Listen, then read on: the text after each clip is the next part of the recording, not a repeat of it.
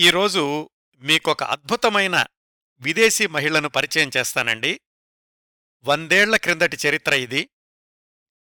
పేరుకి విదేశీ మహిళే కాని ఈమె తన ఎనభై ఎనిమిది సంవత్సరాల జీవితంలో సగభాగం అంటే ముఖ్యమైన భాగం అంతా కూడా భారతదేశంలోనే గడిపారు. కేవలం భారతదేశంలో జీవించడమే కాదు భారతదేశంలోని అన్ని రకాల నృత్య సాంప్రదాయాలను విదేశాలకు ముఖ్యంగా అమెరికాకు పరిచయం చేయడంలో ప్రచారం చేయడంలో కీలకమైన పాత్ర పోషించిన మహిళ. భూగోళమంతా కంప్యూటర్ మౌస్ క్లిక్ స్థాయికి దగ్గరైపోయిన ఈ రోజుల్లో ఎవరైనా ఏ దేశం గురించైనా సమాచారాన్ని ఇట్టే తెలుసుకోవచ్చు కానీ వంద సంవత్సరాల క్రిందట పరిస్థితిని ఊహించుకోండి.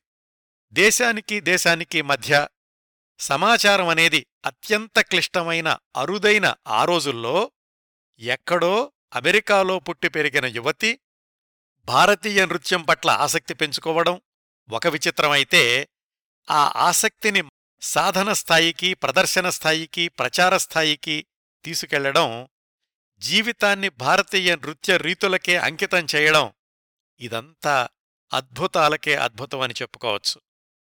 ముందుగా ఆమె పేరు చెప్తాను. ఎస్తర్ షర్మన్ ఆమె అమెరికన్ పేరు అయితే తనకు తానుగా భారతీయ నృత్యాన్ని ఆవాహన చేసుకుని తనను తాను పూర్వజన్మలో ఉన్నతమైన కాశ్మీరీ వంశంలో జన్మించిన అమ్మాయిగా ప్రకటించుకుని ఆమెకై తాను పెట్టుకున్న భారతీయ నామం రాగిణీదేవి మరొకసారి గుర్తుపెట్టుకోవాలండి మనం. ఇదంతా జరిగింది వందేళ్ళ క్రిందట. భారతీయ నృత్య సంప్రదాయాల్లో ఏ విభాగంతో పరిచయం ఉన్నవాళ్ళకైనా కానీ అంటే భరతనాట్యం ఒడిస్సీ కథాకళి ఈ రంగాల్లో ప్రవేశం ఉన్న కళాకారులందరికీ తప్పక తెలియాల్సిన పేరు రాగిణీదేవి. ఇప్పటివరకు తెలిసుండకపోతే తప్పక తెలుసుకుని తెలుసుకోవాల్సిన అద్భుతమైన నాట్య కళాకారిణి నృత్య పరిశోధనా మేధావి తన జీవితాన్నే కాదు తన తరువాతి తరాలను కూడా భారతీయ నృత్యానికే అంకితం చేసిన అమెరికన్ మహిళ రాగిణీదేవి పంతొమ్మిది వందల ఇరవై పంతొమ్మిది వందల ముప్పై ఆ పదేళ్ళలో అమెరికాలోని మినియాపోలీస్లో కేవలం యూనివర్సిటీ లైబ్రరీలోని పుస్తకాలు చదివి భారతీయ నృత్యాన్ని అభ్యసించి న్యూయార్కు ఆ చుట్టుపక్కల పలు ప్రదర్శనలిచ్చినటువంటి తొలి కళాకారిణి రాగిణీదేవి ఈ ప్రదర్శనలిచ్చినటువంటి రోజుల్లో ఆమె భారతదేశాన్ని సందర్శించలేదు. భారతదేశంలోని నాట్య గురువుల్ని కలుసుకోలేదు. అయినా కాని భారతీయ నృత్య సంప్రదాయాల పట్ల అంత ఆకర్షణ పెంచుకున్న ఎస్తర్ షర్మన్ అంటే రాగిణీదేవి పంతొమ్మిది వందల ఇరవై ఎనిమిదిలోనే Nrityanjali an introduction to Indian dancing అనే పుస్తకాన్ని రాశారు. భారతీయ నృత్యం మీద ప్రచురితమైన మొట్టమొదటి ఆంగ్ల పుస్తకం ఇదే. ఇది రాసింది అమెరికన్ మహిళ రాగిణీదేవి అవడం అనేది ఒక అద్భుతం. అలాగే పంతొమ్మిది వందల ముప్పై నుంచి పదేళ్ళపాటు భారతదేశంలోని వివిధ ప్రాంతాల్లో నివసించి భారతీయ నృత్యాలైనటువంటి కథాకళి భరతనాట్యం ఇలాంటి నృత్యాలను కఠోరమైన దీక్షతో గురుకులాల్లో అభ్యసించడం తాను నేర్చుకున్న నృత్య రీతుల్ని భారతదేశమంతా పర్యటించి ప్రదర్శనలివ్వడం రాగిణీదేవి గారు ఆ రోజుల్లో నెలకొల్పినటువంటి రికార్డు. అంతవరకు కేవలం పురుషులు మాత్రమే అభ్యసిస్తున్నటువంటి కథాకళి నృత్యాన్ని నేర్చుకున్న తొలి మహిళా కళాకారిణి రాగిణీదేవి ఎస్తర్ షర్మన్ కేవలం కథాకళి అభ్యసించడమే కాదు అంతవరకు కేరళలోని పల్లె ప్రాంతాలకే పరిమితమైపోయిన కథాకళి నృత్యాన్ని భారతదేశంలోని పట్టణవాసులకు పరిచయం చేసిన ఖ్యాతిని దక్కించుకున్న తొలి నృత్య కళాకారిణి రాగిణీదేవి.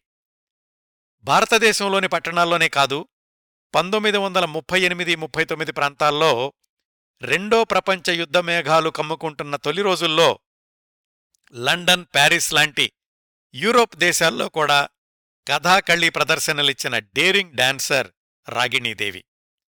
Rockefeller foundation స్కాలర్షిప్తో భారతదేశంలోని అనేక ప్రాంతాల్లో పర్యటించి అనేక రకాల భారతీయ నృత్య రీతుల్ని అధ్యయనం చేసి డాన్స్ డైలెక్ట్స్ ఆఫ్ ఇండియా అనే ప్రామాణిక గ్రంథాన్ని రచించిన ప్రత్యేకత కూడా రాగిణిదేవిది పంతొమ్మిది వందల డెబ్బై ఎనిమిదిలో ప్రచురితమైన ఈ పుస్తకం ఈరోజు కూడా భారతీయ నృత్య రీతుల్ని సమగ్రంగా విశ్లేషించిన ప్రత్యేక గ్రంథంగా పరిగణించబడుతోంది. రాగిణీదేవి ఉరఫ్ ఎస్తర్ శర్మన్ తన జీవితాన్ని భారతీయ నృత్యానికి ఎంతగా అంకితం చేసిందంటే తన ఏకైక సంతానం ఇంద్రాణిని మనవరాలు సుకన్యను కూడా నృత్య కళాకారుణులుగా తీర్చిదిద్దారు. ఇంద్రాణి రెహమాన్ సుకన్యా రెహమాన్ అంటే నృత్య ప్రియులందరికీ కూడా తెలుస్తుంది. రాగిణీదేవి లాగానే ఇంద్రాణి రెహమాన్ సుకన్యా రెహమాన్లు కూడా భారతీయ నృత్యాలకే తమ జీవితాల్ని అంకితం చేశారు. రాగిణీదేవి సృష్టించినటువంటి రికార్డుల్లాగానే వాళ్ళమ్మాయి ఇంద్రాణి రెహమాన్ కూడా రికార్డులు సృష్టించారు. పంతొమ్మిది వందల యాభై రెండులో మిస్ ఇండియాగా టైటిల్ గెలుచుకున్నది కూడా ఇంద్రాణి రెహమానే. ఆ పోటీల్లోనే తెలుగు సుందరి టంగుటూరి సూర్యకుమారి గారు ద్వితీయ స్థానంలో నిలిచారు. దాని తర్వాత మిస్ యూనివర్స్ పోటీల్లో భారతదేశానికి ప్రాతినిధ్యం వహించిన తొలి హాఫ్ ఇండియన్ హాఫ్ అమెరికన్ యువతి ఇంద్రాణి రెహమాన్. ఎప్పుడో ఎక్కడో యూనివర్సిటీ లైబ్రరీలో పుస్తకాలు చదివి భారతీయ నృత్యం మీద ఆసక్తి పెంచుకుని ఆ ఆసక్తిని మూడు తరాలకు అనుభవంగా మూడు తరాల జీవితాదర్శంగా మూడు తరాల జీవిత ధ్యేయంగా మార్చిన మహాద్భుత మహిళ రాగిణీదేవి ఎస్తర్ షర్మన్. ఇప్పుడైతే అమెరికాలోని దాదాపు అన్ని ప్రధాన నగరాల్లోనూ భారతీయ నృత్యాన్ని శాస్త్రీయంగా శిక్షణ ఇచ్చేటటువంటి నృత్య శిక్షణా కేంద్రాలు ఉన్నాయి కానీ వందేళ్ళ క్రిందట న్యూయార్కులో ఈ నృత్యాన్ని బోధించిన ఖ్యాతి మాత్రం రాగిణీదేవి గారిదే. ఇవన్నీ నృత్య కళాకారిణిగా రాగిణీదేవి గారి ప్రత్యేకతల్లో కొన్ని అయితే ఇవన్నీ సాధించేటటువంటి క్రమంలో సాగిన ఎస్తర్ షర్మన్ రాగిణీదేవి జీవిత ప్రయాణం ఒక హాలీవుడ్ సినిమా స్థాయిలో ఉంటుందండి. ఆమె జీవించింది పద్దెనిమిది వందల తొంభై మూడు నుంచి పంతొమ్మిది వందల ఎనభై రెండు వరకు. ఇరవై ఏడేళ్ళ వయసులో పంతొమ్మిది వందల ఇరవైలో ఒక భారతీయుణ్ణి వివాహం చేసుకుంది. పదేళ్ళపాటు అమెరికాలోనే స్వయంగా భారతీయ నృత్య ప్రదర్శనలిచ్చి పంతొమ్మిది వందల ముప్పైలో అంటే తన ముప్పై ఏడు సంవత్సరాల వయసులో భర్తకి చెప్పకుండా భారతదేశానికి ప్రయాణమయ్యింది ఒంటరిగా కడుపులో ఒక బిడ్డని మోస్తున్నాను అన్న విషయం కూడా ఎవరికీ చెప్పకుండా. ఆ పైన పదేళ్ళపాటు పసిపాపను సాకుతూనే అన్ని రకాల నృత్య రీతుల్లోనూ శిక్షణ పొంది యూరోప్ దేశాల్లో ప్రదర్శనలిచ్చి తప్పనిసరి పరిస్థితుల్లో పుట్టి పెరిగినటువంటి దేశమైన అమెరికాకే రహస్యంగా రావాల్సిన పరిస్థితుల్ని కూడా ఎదుర్కొన్నారు. కూతురు కూడా పదిహేను సంవత్సరాలకే గర్భవతి అయ్యాక బెంగాలీ ముస్లిం యువకుణ్ణి వివాహం చేసుకున్న సందర్భాన్ని భరించింది. కూతురు కలకత్తా వెళ్ళిపోతే తను కూడా మళ్ళీ తన యాభై ఐదు సంవత్సరాల వయసులో భారతదేశం చేరుకుని అక్కడే ఉండిపోయారు నృత్య ప్రదర్శనలిస్తూ నృత్యరీతులపై పరిశోధన చేస్తూ. జీవితంలోని ఏ దశలో ఎక్కడ తిరిగినా తుది దశలో మూలాలకే తిరిగి రావాలి అన్న సూత్రం ప్రకారం మళ్ళీ జీవిత చరమాంకంలో అమెరికాకే చేరుకుని అమెరికాలోనే పంతొమ్మిది వందల ఎనభై రెండులో కన్నుమూశారు రాగిణీదేవి. మొదటిసారి భర్తను ఎదిరించి ఆయనకు తెలియకుండా ఇండియాకి వెళ్ళాక ఆ తర్వాత జీవితాంతం ఆయనకు దూరంగానే ఉన్నారు. దేశం కాని దేశంలో పరాయి భాష పరాయి సంప్రదాయం వీటన్నింటినీ అలవాటు చేసుకుంటూ రాగిణీదేవి భారతదేశంలో సాధించిన విజయాలు వాటిని విదేశాలకు పరిచయం చేసినటువంటి విధానం అత్యంత స్ఫూర్తిదాయకమండి. ఆ రోజుల్లో భారతదేశంలో ఎక్కడ రాగిణీదేవి నృత్య ప్రదర్శన జరిగినా గానీ సంచలనమే. ఎవరో అమెరికా అమ్మాయి ఇక్కడికొచ్చి పసిపిల్లను పక్కన పెట్టుకుని కథాకళి నేర్చుకుని కలకత్తాలో కథాకళి ప్రదర్శన ఇవ్వడమా? ఇది కళా నిజమా? ఎలా సాధ్యం? అని ఎక్కడికెళ్ళినా గాని సంచలన నృత్య కళాకారిణిగా విజయకేతనం ఎగరవేశారు రాగిణీదేవి. ఆమె జీవితంలోని మలుపుల్ని గమనిస్తే మిత్రులు అశోక్ తేజ గారు వ్రాసిన పాటలోని కొన్ని వాక్యాలు గుర్తొస్తాయండి. నటరాజు పూజ చేసే అభినవ నాట్యయోగమే మనిషి జీవితం. కడకడలిదాక ఎడతెగక సాగు నది వంటి పరుగు కదా మానవ జీవన ప్రయాణం. జనన మరణముల నడుమనున్న ప్రతి క్షణము క్షణము ఎన్ని నటనలు ఎన్ని భంగిములు ఎన్ని ముద్రలు ఎన్ని రసములెన్ని భావములు జీవకళల సంయోగములెల్లా నటరాజు పూజ చేసే అభినవ నాట్యయోగమే మనిషి జీవితం.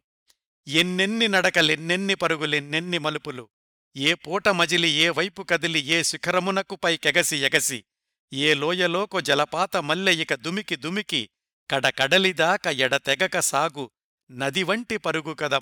మానవ జీవన ప్రయాణం నటరాజు పూజ చేసే అభినవ నాట్యయోగమే మనిషి జీవితం. ఇదంతా కూడా రాగిణీదేవి గారి జీవితానికి సరిగ్గా సరిపోతుందండి. అత్యంత ఆసక్తికరం స్ఫూర్తిదాయకం బిలీవ్ ఇట్ ఆర్ నాట్ అన్నట్లు ఉండే రాగిణీదేవి ఎస్తర్ షర్మన్ జీవిత విశేషాలు సమగ్రంగా తెలుసుకుందాం ఇప్పుడు. రాగిణీదేవి అసలు పేరు ఎస్తర్ లుయల్లా షర్మన్ కుటుంబం రికార్డుల ప్రకారం ఆమె పుట్టింది పద్దెనిమిది వందల తొంభై మూడు ఆగస్టు పద్దెనిమిది అమెరికాలో మిషిగన్ రాష్ట్రంలోని పెటెస్కో అనే ఊళ్ళో. ఆమెకు ఇంకా ఊహ తెలియనటువంటి బాల్యంలోనే వాళ్ళమ్మా నాన్న మినియాపోలిస్ నగరానికి వెళ్ళి అక్కడ స్థిరపడ్డారు. అమ్మ పేరు ఇడా నాన్న పేరు అలెగ్జాండర్. అమ్మ ఇడా పూర్వీకులు ఇంగ్లాండ్ నుంచి వచ్చి అమెరికాలో స్థిరపడితే అలెగ్జాండర్ తాత ముత్తాతలు జర్మనీకి చెందినవాళ్ళు వాళ్ళు మినియాపోలిస్ వచ్చాక వాళ్ళకు అబ్బాయి పుట్టాడు. అంటే మన కథానాయిక ఎస్తర్కి తమ్ముడన్నమాట. అతని పేరు డెవిట్ ఎస్తర్ వాళ్ళ నాన్న దర్జీ ఖరీదైన సూట్లు కుడుతూ ఉండేవాడు. ఆయన చివరి రోజుల వరకు అంటే దాదాపు తొంభై రెండు సంవత్సరాల వయసు వచ్చే వరకు కూడా ఆయన దర్జీ వృత్తినే కొనసాగించాడు. ఎవరు? మన ఎస్తర్ శర్మన్ వాళ్ళ నాన్న. తమ్ముడు డివెట్ ఆటోమొబైల్ ఇంజనీర్ చదివాడు కానీ మొదటి ప్రపంచ యుద్ధంలో పాల్గొని శౌర్య పతాకాన్ని కూడా అందుకున్నాడు. అయితే ఆ యుద్ధ సమయంలోనే విషవాయువుల ప్రభావానికి గురవడం వల్ల ఇంకా ఏ పని చేయలేకపోయాడు. తర్వాత రోజుల్లో తండ్రితో పాటుగా దుస్తులు కుట్టే షాపులోనే ఉండిపోయాడు. ఇది ఎస్తర్ కుటుంబం గురించినటువంటి విశేషాలు. ఎస్తర్ తల్లిదండ్రులకి సంగీతంలోనూ నాట్యంలోనూ కూడా కాస్త ప్రవేశం ఉండేది. అంటే ఔత్సాహిక కళాకారులు అనుకోవచ్చు.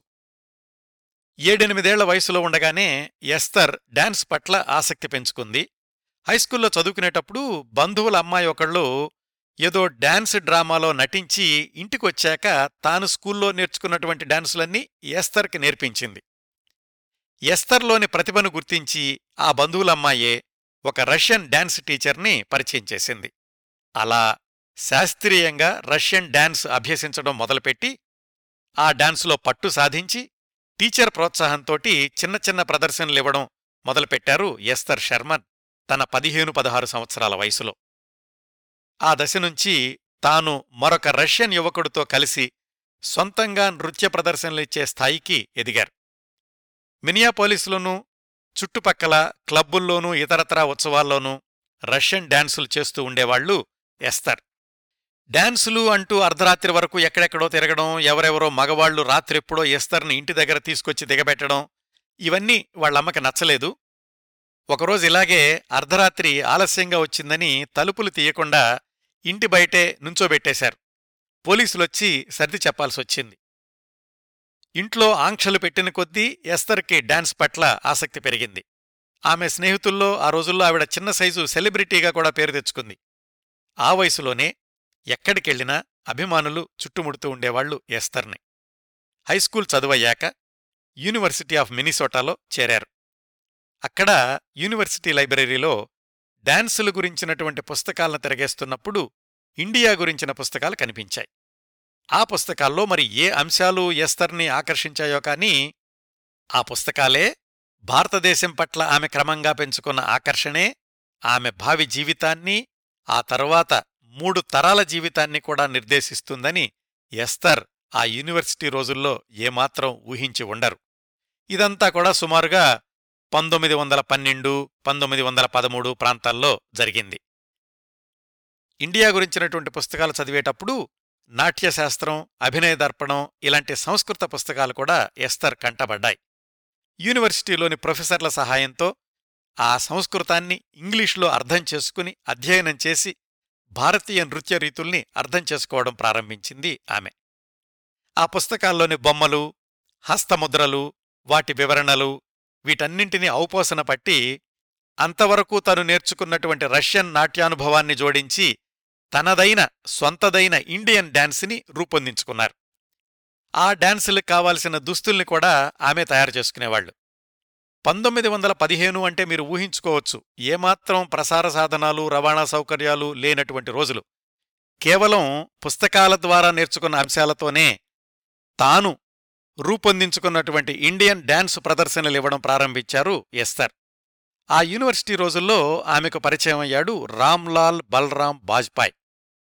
అప్పటికే ఇండియా అన్నా కానీ ఇండియన్ డాన్సులన్నా కానీ ఆకర్షణ పెంచుకుంది కాబట్టి ఇండియన్ యువకుడు అని తెలియగానే రామ్లాల్కి చాలా దగ్గరయ్యింది ఎస్తర్.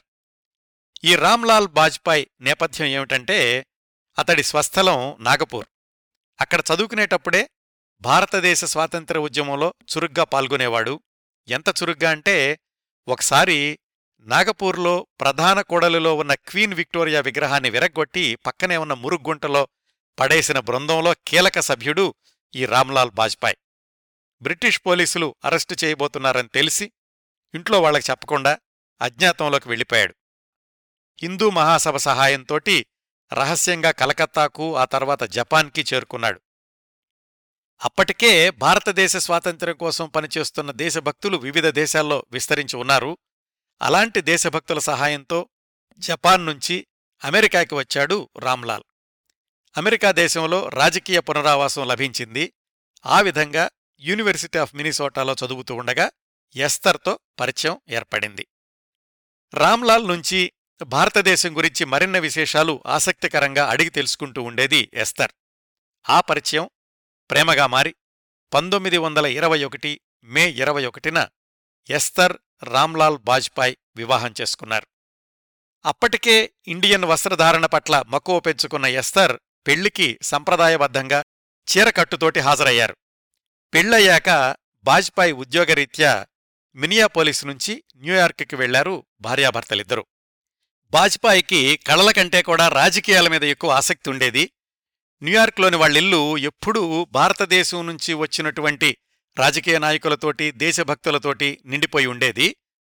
న్యూయార్క్ వచ్చినటువంటి భారతదేశ కళాకారులు తప్పనిసరిగా బాజ్పాయి ఇంటికి వస్తుండేవాళ్ళు ఆ విధంగా ఎస్తర్కి భారతీయ కళాకారుల్ని ప్రత్యక్షంగా కలుసుకుని భారతీయ నృత్య రీతుల గురించి తెలుసుకునేటటువంటి అవకాశం లభించింది. అప్పటికీ అమెరికాలో భారతీయ నృత్యాన్ని నేర్పేటటువంటి గురువులు ఎవళ్ళు లేరు. ఎస్తరే తానే సొంతంగా రూపొందించుకున్నటువంటి భారతీయ నృత్యాన్ని మెరుగుపరుచుకుని ప్రదర్శనలిస్తుండేవాళ్ళు భారతదేశం నుంచి పర్యటనకొచ్చిన కళాకారులు ఆమెకు సలహాలిస్తూ ఉండేవాళ్ళు కేవలం డాన్స్ చేయడమే కాకుండా పూర్తిగా తనని తాను భారతీయ వనితగా మార్చుకునే క్రమంలో ఎప్పుడూ చీరలే ధరించడం మొహాన కుంకుమ బొట్టు చేతికి గాజులు వీటితో పాటుగా తన తెల్ల చర్మాన్ని నల్లగా చేసుకోవడం కోసమని ట్యానింగ్ కూడా చేయించుకునేవాళ్ళట ఎస్తర్ ఆ రోజుల్లో. బాజ్పాయ్ భార్య నృత్యానికి అడ్డు చెప్పేవాడు కాదు కాకపోతే ఆయన మాత్రం ఎప్పుడూ ఉద్యోగ బాధ్యతలతోనూ భారతదేశ రాజకీయాలతోనూ తీరిక లేకుండా ఉండేవాడు. ఎస్తర్కి భారతీయ జీవన విధానం పట్ల ఉండేటటువంటి ఆకర్షణ ఏ స్థాయికి వెళ్ళిందంటే పంతొమ్మిది వందల ఇరవై ఆరులో ఒక అమెరికన్ వీక్లీ అనే పత్రికకిచ్చినటువంటి ఇంటర్వ్యూలో కొన్ని విశేషాలు చెప్పుకున్నారు. తనకు పూర్వజన్మ గుర్తొస్తోందని తను పూర్వజన్మలో కాశ్మీరీ బ్రాహ్మణ కుటుంబానికి చెందిన యువతినని ఆ జన్మలో టిబెట్ వెళ్ళి నృత్యం నేర్చుకున్నానని ఆ రోజుల్లో ఒకసారి అమెరికా కూడా వచ్చానని ఇవన్నీ చెప్పుకున్నారు. ఆ జన్మలో తన పేరు రాగిణి అని ఇక నుంచి మీరు కూడా నా గురించి రాసేటప్పుడు రాగిణీదేవి అనే వ్రాయండి అని కూడా ఆ పత్రికా రిపోర్టర్కి చెప్పుకున్నారు. ముందేదో అనుకున్నాడు కాని నిజంగానే ఆమె చేసినటువంటి శ్రీకృష్ణ లీలలో నృత్యం చూశాక రాగిణీదేవి డాన్స్ ఆఫ్ కృష్ణ చేస్తుంటే ఆమె వేదిక మీద తేలిపోతున్నట్లుగా ఉంది అని రాశాడు ఆ ప్రెస్ రిపోర్టర్. అప్పట్నుంచి అందరితోనూ రాగిణీదేవి అనే పిలిపించుకునేది ఎస్తర్. ఇలాగా పది సంవత్సరాలు గడిచాయి. అప్పటి వరకు తాను చేసినటువంటి అధ్యయనంతో పంతొమ్మిది వందల ఇరవై ఎనిమిదిలో నృత్యాంజలి అనే పుస్తకాన్ని ఆంగ్లంలో రాశారు రాగిణి. భారతదేశ నృత్య రీతుల గురించి వచ్చినటువంటి మొట్టమొదటి ఆంగ్ల పుస్తకం అదే. ఆ పుస్తకం అమెరికాలోనూ ఇండియాలోనూ కూడా మంచి పేరు తెచ్చుకుంది. భారతీయ నృత్యాలకు అమెరికాలో అనధికార ప్రతినిధిగా రాగిణిదేవిని అందరూ కూడా ప్రశంసిస్తూ ఉండేవాళ్ళు ఒకట్రెండు మూకీ సినిమాల్లో కూడా నటించే అవకాశం వచ్చింది ఆ రోజుల్లో రాగిణిదేవికి. అంతవరకు రాగిణిదేవికి భారతదేశంతో ప్రత్యక్ష పరిచయం లేదు. భర్త భారతీయుడైనప్పటికీ భారతదేశం వెళ్ళే ప్రయత్నాలు చేయలేదు. ఎందుకంటే బాజ్పేయి ఎప్పుడు ఇండియా వచ్చినా గాని అరెస్టు చేయడానికి బ్రిటిష్ ప్రభుత్వం సిద్ధంగా ఉంది. ఇలా ఉండగా రాగిణీదేవి జీవితాన్ని మలుపు తిప్పినటువంటి సంఘటనలు రెండు జరిగాయి. అందులో మొదటిది డాక్టర్ జేమ్స్ కజిన్స్ అనేటటువంటి ఐరిష్ కవి థియోసాఫికల్ సొసైటీలో చురుకైనటువంటి కార్యకర్త. ఆయన అప్పటికే దక్షిణ భారతదేశంలో స్థిరపడ్డారు. ఆయన భారతీయ నృత్యం గురించి న్యూయార్క్లో ఒక ఉపన్యాసం ఇచ్చారు. దానికి హాజరైనటువంటి రాగిణీదేవికి డాక్టర్ జేమ్స్ ఉపన్యాసంలోని కథాకళీ నృత్యం గురించిన విశేషాలు అప్పటి భారతదేశంలోని దేవదాసీల పరిస్థితి ఇవన్నీ కూడా ఆసక్తికరంగా అనిపించాయి. డాక్టర్ జేమ్స్ తోటి దక్షిణ భారతదేశంలోని నృత్య శిక్షణా కేంద్రాల గురించి లోతుగా చర్చించింది రాగిణీదేవి. ఆ చర్చల ఫలితంగా భారతదేశం వెళ్ళాలి అక్కడ నృత్యం నేర్చుకోవాలి అన్న కోరిక బలంగా స్థిరపడిపోయింది రాగిణీదేవిలో. భర్త బాజ్పాయ్ రాగిణీదేవి నృత్య ప్రదర్శనల టిక్కెట్లని అమ్మిపెట్టేవాడు సహాయం చేసేవాడు కానీ పది మందిలో భార్య నాట్యం చేయడం ఆయనకంతగా ఇష్టం ఉండేది కాదు కాని ఈ అడ్డు చెప్పలేకపోయేవాడు. ఆ సమయంలో రాగిణీదేవి జీవితంలో తరువాతి మలుపులకి కారణమైనటువంటి వ్యక్తి పేరు హరేంద్రనాథ్ చట్టోపాధ్యాయ. అప్పటి ప్రముఖ రాజకీయ నాయకురాలు సరోజినీదేవికి చిన్న తమ్ముడు. అతడి పరిచయం తనని భార్యని జీవితాంతం దూరం చేస్తుంది అని తెలిస్తే బాజ్పాయ్ ఆ హరీందర్నాథ్ని తన దగ్గరికి రానిచ్చేవాడు కాదేమో. కాని జరిగిందదే. భారతదేశం నుంచి వచ్చినటువంటి రాజకీయ నాయకులు కార్యకర్తలు అందరూ కూడా తప్పనిసరిగా న్యూయార్క్లో బాజ్పాయ్ ఇంట్లోకి ఆశ్రయం తీసుకుంటుండేవాళ్ళు అని తెలుసుకున్నాం కదా. అలా వాళ్ళింటికి వచ్చాడొకరోజు హరీంద్రనాథ్ చట్టోపాధ్యాయ. అప్పటికే ఆయన భారతదేశంలో కమ్యూనిస్టు కార్యకర్తగా పేరు తెచ్చుకున్నాడు. బ్రిటిష్ ప్రభుత్వం కూడా అతన్ని ఎప్పుడు అరెస్ట్ చేద్దామని చూస్తోంది. ఆ పరిస్థితుల్లో అమెరికా వచ్చినటువంటి హరీంద్రనాథ్ చట్టోపాధ్యాయ చాలా అందగాడు మాటకారి కవి ఎవరినైనా గాని క్షణాల్లో ఆకట్టుకోగలడు. తొలి పరిచయంలోనే రాగిణీదేవిని ఆకట్టుకోగలిగాడు తాను ఆకర్షితుడయ్యాడు. రాగిణీదేవికి దక్షిణ భారతదేశం వెళ్ళాలన్న కోరిక ఉందని తెలుసుకున్నటువంటి హరీంద్రనాథ్ చకచక ప్రణాళికలు సిద్ధం చేశాడు. నేను నిన్ను ఇండియా తీసుకెళ్తాను మద్రాసులో నృత్య శిక్షణా కేంద్రంలో చేరుస్తాను భారతదేశమంతటా నీ నృత్య ప్రదర్శనలు ఏర్పాటు చేస్తాను హైదరాబాదులో అక్కయ్య సరోజినీనాయుడు ఉంటుంది ఆమె సహాయంతోటి హైదరాబాదులో నీతో ఒక నృత్య కేంద్రం కూడా పెట్టిస్తాను అని చాలా చాలా వాగ్దానాలు చేశాడు హరీందర్నాథ్. రాగిణి అతి తేలికగా ఆయన మాటలు నమ్మేసింది. భర్త బాజ్పాయ్ ఎలాగూ తన ఇండియా తీసుకెళ్ళలేడు తనకేమో ఎలాగైనా ఇండియా వెళ్ళాలనుంది. హరీందర్నాథ్ చేస్తున్న వాగ్దానాలన్నీ నిజమే అని నమ్మేసింది రాగిణిదేవి. భర్తకి తెలిస్తే ఒప్పుకోడు కాబట్టి ఒకరోజు బాజ్పాయ్ ఇంట్లో లేని సమయంలో హరీందర్నాథ్తో కలిసి షిప్ ఎక్కేసింది రాగిణి. ఇదంతా పంతొమ్మిది వందల ముప్పైలో జరిగింది. ఆ హడావిడిలో తన డాన్స్ డ్రెస్సులు ఆభరణాలు ఉన్న పెట్టి కూడా తీసుకోలేదు. షిప్ మధ్యలో ఫ్రాన్స్లో ఆగింది. రాగిణి హరీంద్ర హాయిగా షికార్లు చేశారు. నేను ముందుగా వెళ్ళి నీకు ఏర్పాట్లు చేస్తాను నువ్వు తర్వాత షిప్లో రా అని హరీంద్రనాథ్ చట్టోపాధ్యాయ రాగిణిని ఫ్రాన్స్లో వదిలేసి తను ముందు వెళ్ళిపోయాడు. ఇక్కడ ప్రమాదం ఏం జరగలేదు ముందు అనుకున్నట్లుగానే తర్వాత షిప్లో బయలుదేరింది రాగిణి. ఆ షిప్పు ముందుగా కొలంబోలో ఆగుతుంది అక్కడ మరొక షిప్పులోకి వెళ్ళి మద్రాసుకెళ్ళాలి. ఆ మద్రాసు అనేది రాగిణి చేరాల్సినటువంటి గమ్యం. కొన్ని వారాల ప్రయాణం తర్వాత షిప్ కొలంబోలో ఆగేసరికి ఆమెను రిసీవ్ చేసుకోవడానికి రావాల్సిన హరీందర్నాథ్ చటోపాధ్యాయ రాలేదు సరికదా? రాగిణి కోసమని బ్రిటిష్ పోలీసులు ఎదురుచూస్తున్నారు. జరిగిందేమిటంటే అక్కడ న్యూయార్క్లో భార్య తనకు చెప్పకుండా హరీన్తో కలిసి వెళ్ళిపోయింది అని తెలుసుకున్నటువంటి బాజ్పాయ్ పోలీస్ రిపోర్ట్ ఇచ్చాడు. ఆ రోజుల్లో ఉన్న ఇంకొక నిబంధన ఏమిటంటే విదేశీయుల్ని పెళ్ళి చేసుకున్న అమెరికన్ యువతులు తమ అమెరికన్ పౌరసత్వాన్ని కోల్పోతారు. అలాగా కొలంబోలో దిగాలి అనుకున్న రాగిణికి అమెరికన్ పౌరసత్వం లేదు ఇండియాలో దిగడానికి అనుమతి లేదు. పోలీసులు కొలంబోలో దిగడానికి అంగీకరించలేదు. ఇంతకీ అన్ని ఏర్పాట్లు చేసి ఉంచుతాను అన్న హరీంద్రనాథ్ ఏమయ్యాడు? బ్రిటిష్ పోలీసుల్ని చూసి తనని ఎక్కడ అరెస్ట్ చేస్తారోనని ఆయన పలాయనం చిత్తగించాడు.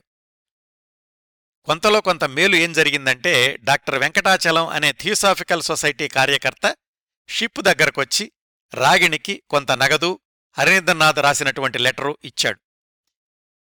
ఆ తర్వాత షిప్ కొలంబో నుంచి పాండిచ్చేరి మీదుగా మద్రాసుకు బయలుదేరింది. ఒంటరి అమెరికన్ మహిళ రాగిణి మద్రాసు వెళ్ళి డాన్స్ నేర్చుకోవాలి అన్న ఒకే ఒక్క కోరికతోటి భర్తను కూడా వదిలేసి బయలుదేరిన గృహిణి. నిజానికి ఆ షిప్ ప్రయాణ సమయానికి ఆమె ఒంటరి కాదు ఆమె కడుపులో ఒక ప్రాణి పెరుగుతోంది. తాను గర్భవతిని అని తెలిస్తే ఈ ప్రయాణం జరగదేమోననుకుని ప్రయాణానికి ముందే ఎబార్షన్ చేయించుకుందామని కూడా అనుకున్నారావిడ అయితే ఒక జ్యోతిష్కుడు నీకు పుట్టబోయే బిడ్డ గొప్ప నృత్య కళాకారిణి అవుతుంది అని చెప్పడంతోటి తాను గర్భవతిని అన్న విషయం ఎవరికీ తెలియకుండా ఈ సాహసయాత్ర ప్రారంభించింది రాగిణీదేవి. ఆమె చీరలో ఉండడం వల్ల గర్భవతినన్న ఛాయలు కనిపించకుండా జాగ్రత్తలు తీసుకోగలిగారు. తర్వాత మజిలి ఏమిటి? అన్ని ఏర్పాట్లు చేస్తానన్న హరీంద్రనాథ్ మొహం చాటేశాడు. ఇప్పుడేం చేయాలి? మద్రాసులో దిగగలుగుతుందా అసలు. ఒకవేళ అక్కడ దిగినా ఎక్కడుండాలి? ఎవర్ని కలుసుకోవాలి? ఇవన్నీ కూడా ముప్పై ఏడు సంవత్సరాల రాగిణీదేవికి ఆ సమయంలో ఎదురైనటువంటి ప్రశ్నలు. నీ ప్రశ్నలు నీవే ఎవ్వరూ బదులివ్వరుగా అన్నట్లుగా రాగిణి ప్రయాణిస్తున్నటువంటి షిప్ మధ్యలో పాండిచ్చేరిలో ఆగింది. అప్పటికీ పాండిచ్చేరి ఫ్రెంచి వాళ్ళ అధీనంలో ఉంది. అక్కడ దిగడానికి బ్రిటిష్ పాస్పోర్ట్ అవసరం లేదు. అందుకని షిప్ కెప్టెన్ని తాను పాండిచ్చేరిలో దిగడానికి అనుమతి ఇవ్వండి అని అడిగింది. మీరు అనుమతి ఇవ్వకపోతే ఆత్మహత్య చేసుకుంటాను అని కూడా బెదిరించింది. శారీరక శ్రమతోటి మానసిక ఒత్తిడితోటి రాగిణీదేవి ఎనిమిదవ నెలలోనే బిడ్డకు జన్మనించింది ఆ షిప్లోనే పంతొమ్మిది వందల ముప్పై సెప్టెంబర్ పంతొమ్మిదవ తేదీన. అలా జన్మించినటువంటి ఆ పాపే భవిష్యత్తులో మిస్ ఇండియా ఇంకా ప్రముఖ నర్తకి అయినటువంటి ఇంద్రాణి రెహమాన్ ఆవిడ గురించిన విశేషాలు తర్వాత కథాక్రమంలో తెలుసుకుందాం. షిప్ డాక్టర్ ఇచ్చినటువంటి సలహా మేరకు రాగిణిని పాండిచ్చేరిలో దించడానికి అంగీకరించాడు కెప్టెన్. పాండిచ్చేరిలో షిప్ ఆగగానే స్ట్రెచర్ మీద తల్లి కూతుళ్ళని హాస్పిటల్కి తీసుకెళ్ళారు.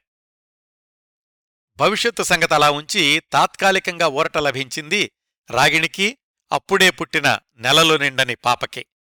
ఇంతకీ రాగిణిని ఇంత దూరం తీసుకొచ్చినటువంటి హరీంద్రనాథ్ చట్టోపాధ్యాయ ఆయనేమయ్యాడు?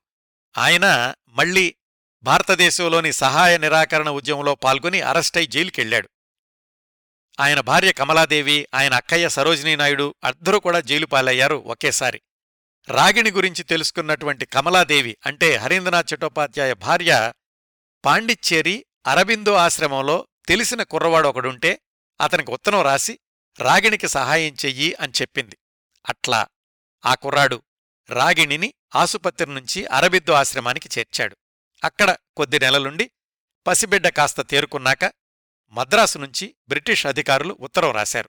మీకు మద్రాసులో దిగడానికి అనుమతిస్తున్నాము ఇదిగో పాస్పోర్టు అని. రాగిణీదేవి కొలంబోలో ఆగినప్పుడు వెంకటాచలం ఆయన ఆయన వచ్చి సహాయం చేశాడని చెప్పుకున్నాం కదా! ఆయన హరీంద్రనాథ్కి మిత్రుడు బెంగుళూరులోని థియోసాఫికల్ సొసైటీలో ముఖ్య కార్యకర్త. ఆయన చొరవ వల్ల రాగిణికి బ్రిటిష్ పాస్పోర్టు వచ్చింది. అప్పుడు పసిబిడ్డను తీసుకుని రైల్లో భద్రాసు చేరుకుంది రాగిణి. ఆ వెంకటాచలం అన్నాయనే స్టేషన్కొచ్చి తల్లి బిడ్డల్ని బెంగుళూరులోని థీసాఫికల్ సొసైటీకి తీసుకెళ్ళాడు ఆ రోజుల్లో ఆ థీసాఫికల్ సొసైటీ బెంగుళూరులోని సిక్స్త్ సెంట్ జాన్ రోడ్లో ఉండేది. అక్కడికి చేరుకున్నాక రాగిణిదేవికి కాస్త స్థిమితంగా ఉండే పరిస్థితులు సమకూరాయి. ఇదంతా జరిగేసరికి పంతొమ్మిది వందల ముప్పై చివరకొచ్చేసింది ఆరోగ్యం కాస్త కుదుటపడ్డాక బెంగుళూరులోని నృత్య ప్రదర్శనలకు వెళ్ళడం ప్రారంభించింది రాగిణి. మళ్ళీ అభ్యాసం మొదలుపెట్టి శరీరాన్ని నాట్య ప్రదర్శనలకు అనువుగా తీర్చిదిద్దుకోవడం ఆమె దినచర్యలో ఒక భాగమైంది అసలు ఆమె ఇండియా వచ్చిందే భారతీయ నృత్య రీతుల్లో శిక్షణ తీసుకోవాలి అని కదా?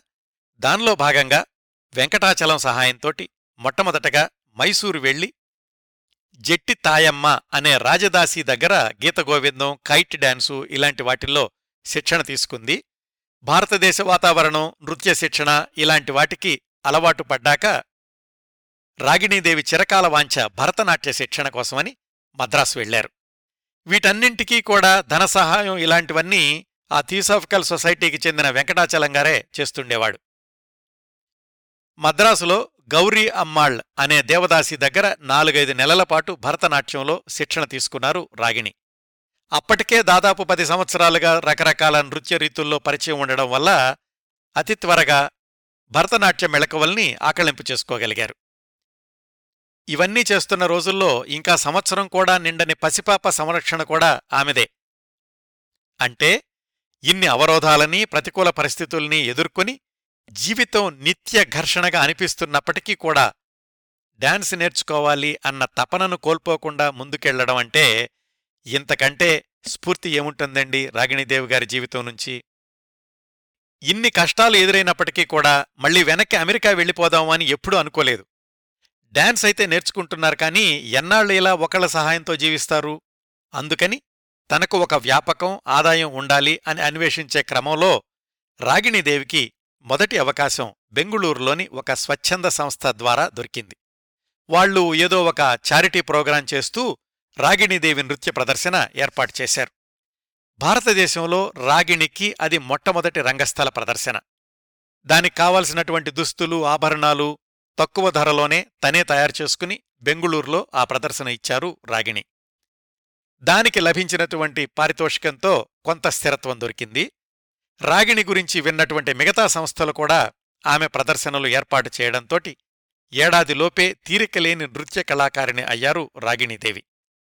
ఆ తర్వాత కొద్ది సంవత్సరాల పాటు అంటే పంతొమ్మిది వందల ముప్పై రెండు నుంచి పంతొమ్మిది వందల ముప్పై ఏడు పంతొమ్మిది వందల ముప్పై ఎనిమిది వరకు అటు హిమాలయాల నుంచి ఇటు రామేశ్వరం దాకా అనేక నగరాల్లో రాగిణీదేవి నృత్య ప్రదర్శనలిచ్చారు రంగస్థలాలు సినిమా థియేటర్లు నవాబుల భవంతులు మహారాజుల ఆస్థానాలు విశ్వవిద్యాలయాలు రాగిణీదేవి ప్రదర్శన ఇవ్వని కళాక్షేత్రం లేదు అన్నట్లుగా ఉండేది ఆ సంవత్సరాల్లో.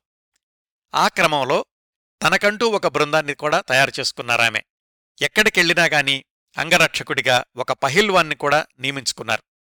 ఒకవైపు పసిపాప ఇంకోవైపు డాన్స్ ప్రాక్టీసు డాన్స్ ప్రదర్శనలు అమెరికా అమ్మాయి భారతీయ నృత్య ప్రదర్శన అనగానే ప్రేక్షకుల్లో ఒక విధమైన ఆకర్షణ ఆసక్తి ఉండేది.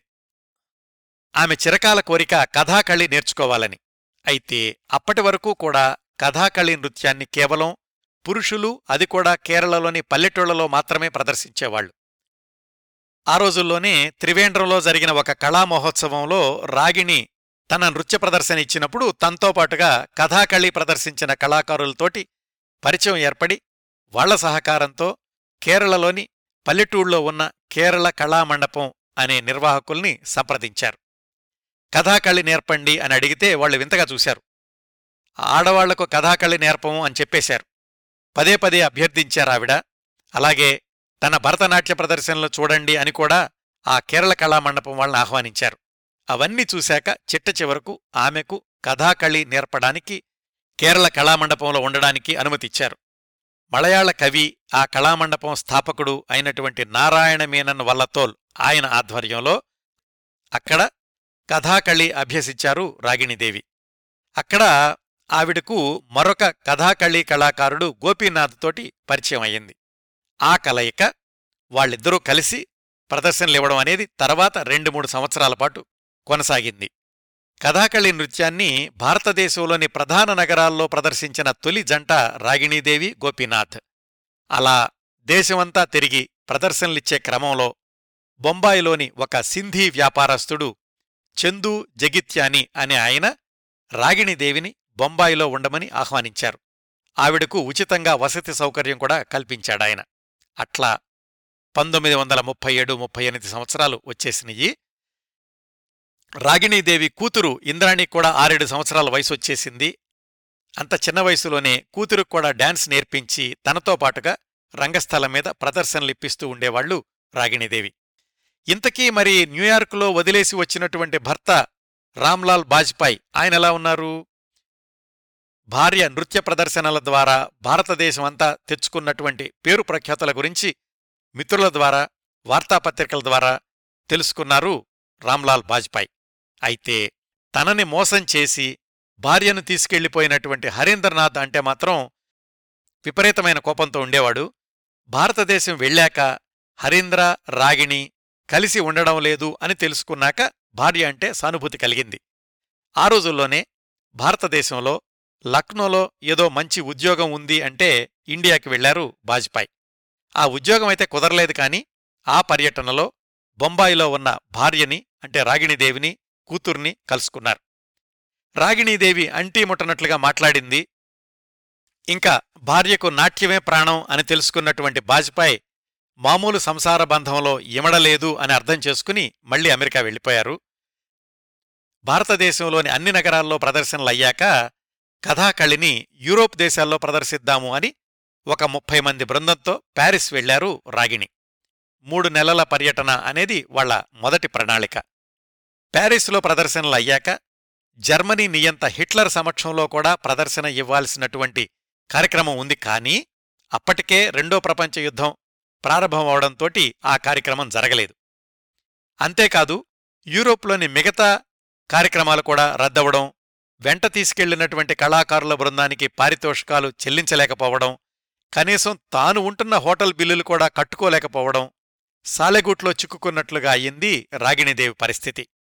తన దగ్గరున్నటువంటి నగలన్నీ అమ్మేసి తన బృందానికి మాత్రం దారి ఖర్చులకి డబ్బులిచ్చేసి తాను కూతురుతో కలిసి లండన్ చేరుకున్నారు రాగిణీదేవి.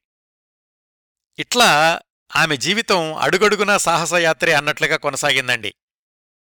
అప్పటికీ ఆమెకు భారతదేశంలో నివసించే కాలపరిమితి పూర్తవడంతోటి ఇండియా తిరిగి వెళ్ళే అవకాశం లేదు. అమెరికా వెళదాము అంటే ఆ పౌరసత్వం ఎప్పుడో పోయింది. మళ్ళీ రాగిణిదేవి జీవితం క్రాస్ రోడ్స్లో మిగిలింది.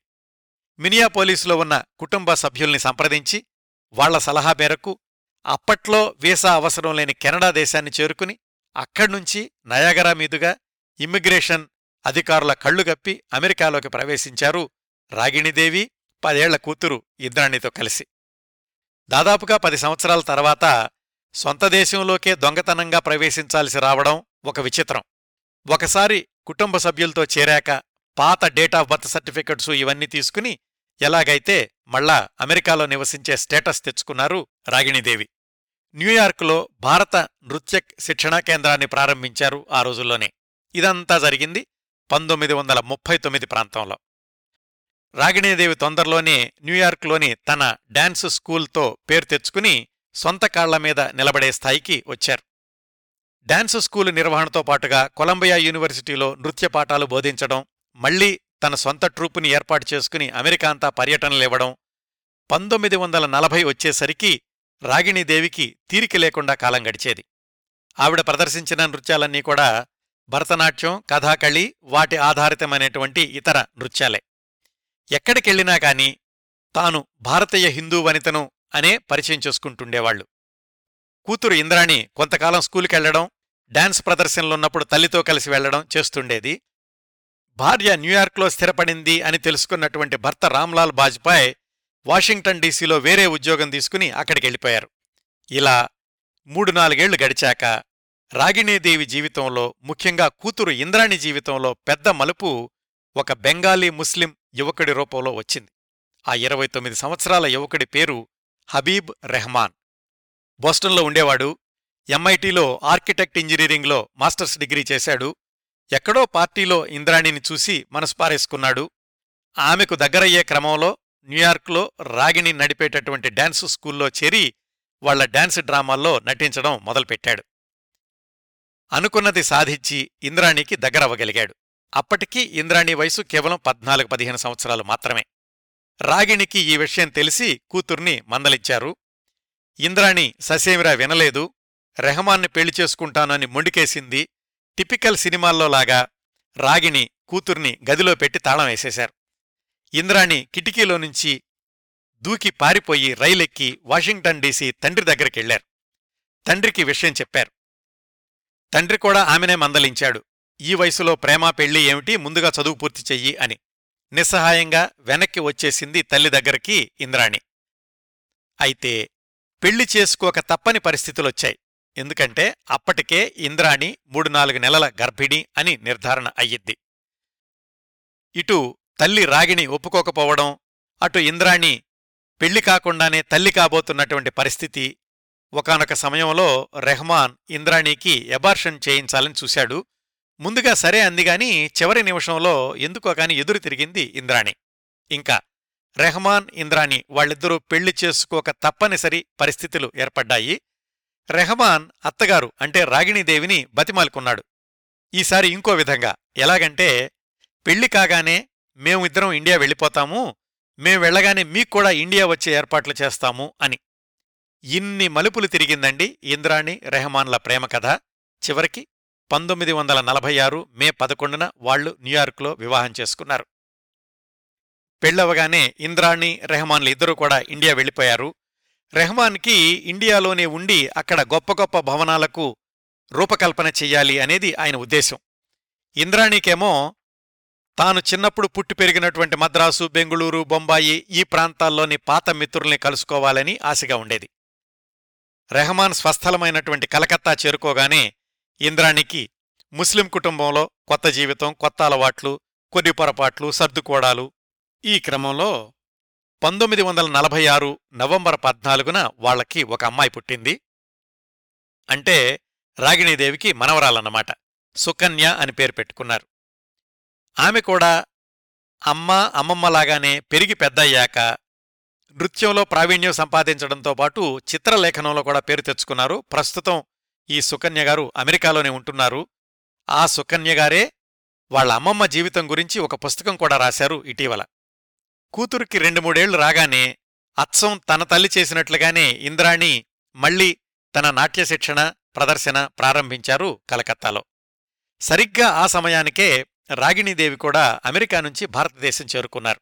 ఈసారి రాక్ఫెల్లర్ ఫౌండేషన్ వాళ్ళ ఆర్థిక సహాయంతో భారతీయ నృత్య రీతుల మీద పరిశోధన చేయడానికి. అది ప్రధాన కారణం అనుకుంటే అప్పుడే తల్లైనటువంటి కూతురికి దగ్గరగా ఉండాలి అనుకోవడం ఇంకొక కారణం. ఇండియా రాగానే మనవరాల్ని చూసి ఆనందపడ్డారు రాగిణీదేవి. అది సుమారుగా పంతొమ్మిది వందల నలభై తొమ్మిదవ సంవత్సరం. అంటే రాగిణీదేవి వయసు యాభై ఆరు సంవత్సరాలు. పదేళ్ళ వ్యవధి తర్వాత మళ్ళీ ఇండియా వచ్చేశారన్నమాట. ఈసారి ముప్పై సంవత్సరాల పాటు అంటే పంతొమ్మిది వందల డెబ్బై తొమ్మిది వరకు ఇండియాలోనే ఉండిపోయారు రాగిణీదేవి. ఈ ముప్పై ఏళ్ళలో రాగిణి కూతురు ఇంద్రాణి మనవరాలు సుకన్య వీళ్ళ ముగ్గురు జీవితాల్లో కూడా అనేక మలుపులు సంభవించాయి. ఇండియా వచ్చిన దగ్గర్నుంచి రాగిణి కూతురు ఇంద్రాణి డాన్స్ శిక్షణ మీద దృష్టి కేంద్రీకరించి తనకు లోగడ పరిచయం ఉన్నటువంటి బెంగుళూరు మద్రాసు గురువుల దగ్గరకు తీసుకెళ్ళి శిక్షణ ఇప్పించారు. చిన్నపిల్లను కూడా వదిలేసి భార్య అలాగా అత్తగారితో కలిసి వేరే నగరాల్లో నృత్య శిక్షణకు వెళ్ళడం అనేది రెహమాన్కి అంతగా నచ్చేది కాదు కానీ భార్యకు నాట్యం మీద ఉన్న ఆసక్తిని కాదనలేకపోయాడు. పంతొమ్మిది వందల యాభై రెండులో అంటే సుకన్యకు ఆరు సంవత్సరాల వయసున్నప్పుడు ఇంద్రాణికి ఇరవై రెండు సంవత్సరాల వయసులో ఆమెను అంతర్జాతీయ రంగంలో నిలబెట్టినటువంటి సంఘటన miss Calcutta miss India miss universe పోటీలు. ఈ అందాల పోటీల్లో పాల్గొనడం అనేది తల్లి రాగిణికి భర్త రెహమాన్కి కూడా ఇష్టం లేదు. ఇంద్రాణి కూడా మొదట్లో ఇష్టపడలేదు కానీ కలకత్తాలోనే కదా పైగా చీరకట్టుతోనే అంటున్నారని ఆ పోటీలకు ఒప్పుకుంది ఇంద్రాణి. పంతొమ్మిది వందల యాభై రెండులో మిస్ కలకత్తా పోటీల్లో ప్రథమ స్థానంలో నిలిచారు.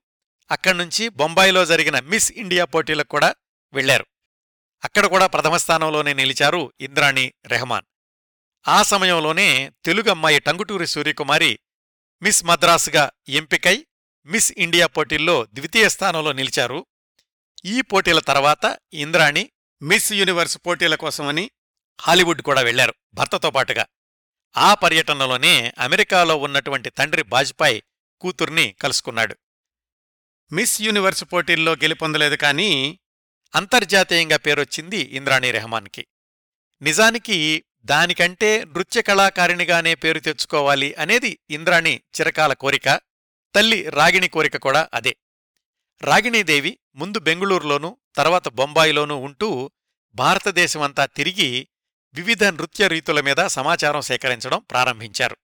అప్పటికీ ఆమె అరవై సంవత్సరాల వయసులోకి వచ్చేశారు ఆ వయసులో అమెరికన్ మూలాలున్నటువంటి మహిళ భారతదేశమంతా తిరిగి నృత్య రీతుల మీద పరిశోధన చేయడం అనేది బహుశా ఆ ఒక్క సందర్భంలోనే జరిగుండాలి. తను ఎలాగైతే ఎవరూ సాహసించని కథాకళిని నేర్చుకుందో అలాగే కూతురు ఇంద్రాణి ఒరిస్సా వెళ్ళి ఒడిస్సీ నృత్యం నేర్చుకున్నారు.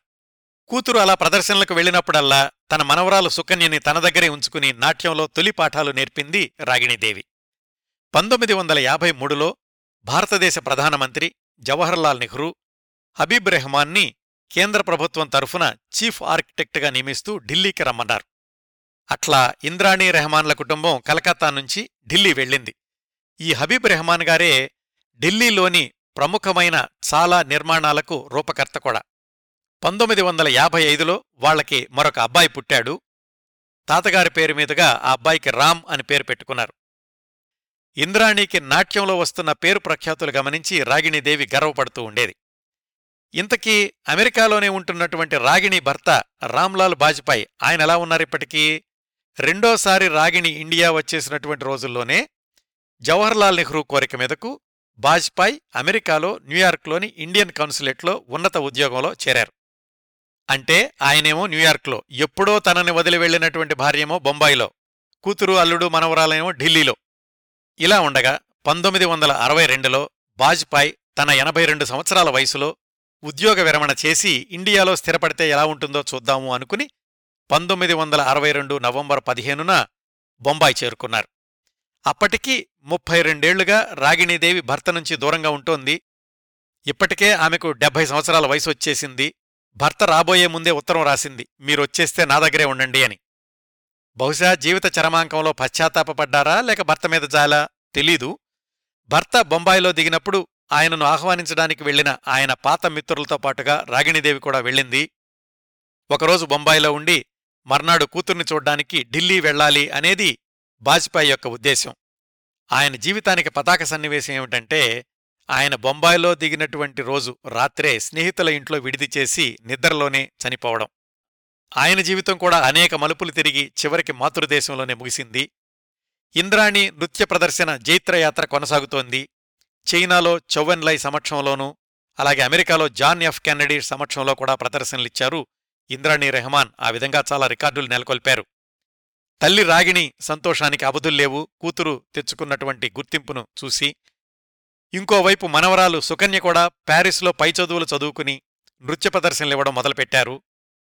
ఇంద్రాణి భర్త రెహమాన్ సమయం ఉన్నప్పుడల్లా భార్య నృత్య ప్రదర్శనలకు వెళ్ళి కెమెరాలో బంధిస్తూ ఉండేవాళ్ళు అలాంటి ఒక ప్రదర్శనలో పంతొమ్మిది వందల డెబ్భైలో ఫోటోలు తీస్తూ స్టేజి మీద నుంచి జారి పడిపోయి పెద్ద ప్రమాదం జరిగింది రెహమాన్కి. కోలుకోవడానికి చాలా సంవత్సరాలు పట్టింది. ఇంకోవైపు ఇంద్రాణి కూతురు సుకన్య అంటే రాగిణీదేవి మనవరాలు సుకన్య మొదటి భర్తను వదిలేసి ఇంకో అమెరికన్తో వెళ్ళిపోయి అమెరికాలో స్థిరపడ్డారు. ఇంద్రాణి ఢిల్లీలో ఉంటూనే న్యూయార్క్లో ఒక డాన్స్ స్కూలు ప్రారంభించి కొంతకాలం న్యూయార్క్లో కొంతకాలం ఢిల్లీలో ఉంటూ ఉండేవాళ్ళు పంతొమ్మిది వందల డెబ్బై వచ్చేసరికి రాగిణి బొంబాయిలో అల్లుడు ఢిల్లీలో కూతురు కొంతకాలం న్యూయార్క్లో మనవరాలు అమెరికాలోనే మరొక చోట. ఇలా అయ్యింది వాళ్ళ ముగ్గురు జీవితాలు. అందరూ ప్రపంచంలోని తలావాకమూల అన్నట్టుగా అయ్యారు. పంతొమ్మిది వందల డెబ్బై రెండుకే తన పరిశోధన పూర్తి చేసుకున్నారు రాగిణి. ఆ పుస్తకం డాన్స్ డైలెక్ట్స్ ఆఫ్ ఇండియా అది పంతొమ్మిది వందల డెబ్బై ఎనిమిదిలో ముద్రణ అయ్యింది. అప్పటికీ రాగిణీదేవి ఎస్తర్ శర్మన్ వయసు ఎనభై ఆరు సంవత్సరాలు. ఆ వయసులో ఆమె ఒక్కర్తినే బొంబాయిలో ఉంచడం మంచిది కాదు అని న్యూజెర్సీలో ఉన్న యాక్టర్స్ ఫండ్ హోమ్ అనే వృద్ధాశ్రమానికి తీసుకొచ్చారు. పంతొమ్మిది వందల డెబ్బై ఎనిమిదిలో ఆమె కూతురు మనవరాలు కలిసి. అంటే ఎస్తర్ శర్మన్ రాగిణీదేవి జీవితం కూడా రకరకాల మలుపులు తిరిగి చరమాంకంలో మళ్ళీ స్వదేశమైనటువంటి అమెరికానే చేరుకుంది.